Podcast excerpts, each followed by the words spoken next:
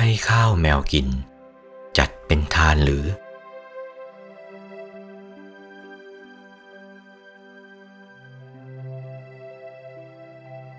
บัดนี้เราท่านทั้งหลาย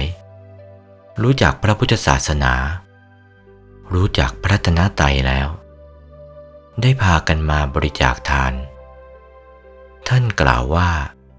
ทานังเทติ ทานการให้ คนเราจำเป็นต้องให้ทุกคน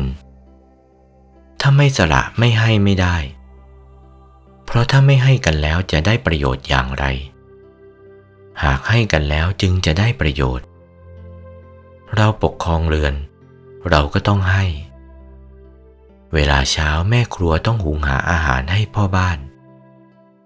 ถ้าไม่ให้ประเดี๋ยวพ่อบ้านจะทุบตีเอา หากให้ให้อิ่มเสียแล้วจะได้ไม่ทุบตี เด็กเล็กลูกหญิงลูกชาย ถ้าไม่ให้ก็ร้องไห้ พอให้แล้วพวกเด็กๆเหล่านั้นก็ไม่ร้อง สะดวกสบายไปวันหนึ่งหนึ่งการให้เช่นนั้นเรียกว่าทาน ให้ลูกก็เป็นทาน ให้สามีก็เป็นทาน ให้ภรรยาสามีก็เป็นทาน แต่ว่าต้องให้โดยไม่มุ่งหวังสิ่งหนึ่งสิ่งใดตอบแทน จึงจะเป็นทานแท้ๆ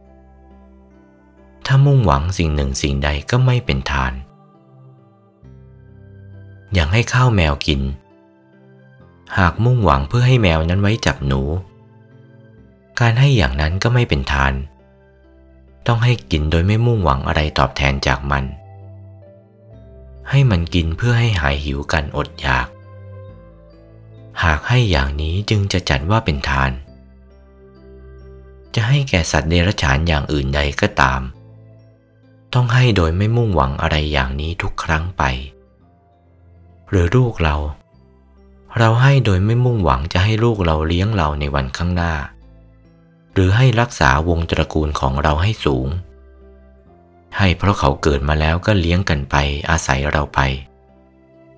หากเราไม่ให้อาศัย ไม่เลี้ยงแล้วลูกๆเหล่านั้นก็ต้องตาย เมื่อเราให้ทานโดยไม่คิดอะไรดังกล่าวนี้ จึงจัดเป็นทานแท้ๆทีเดียว โอวาท พระมงคลเทพมุนี หลวงปู่วัดปากน้ำภาษีเจริญ จากพระธรรมเทศนาเรื่อง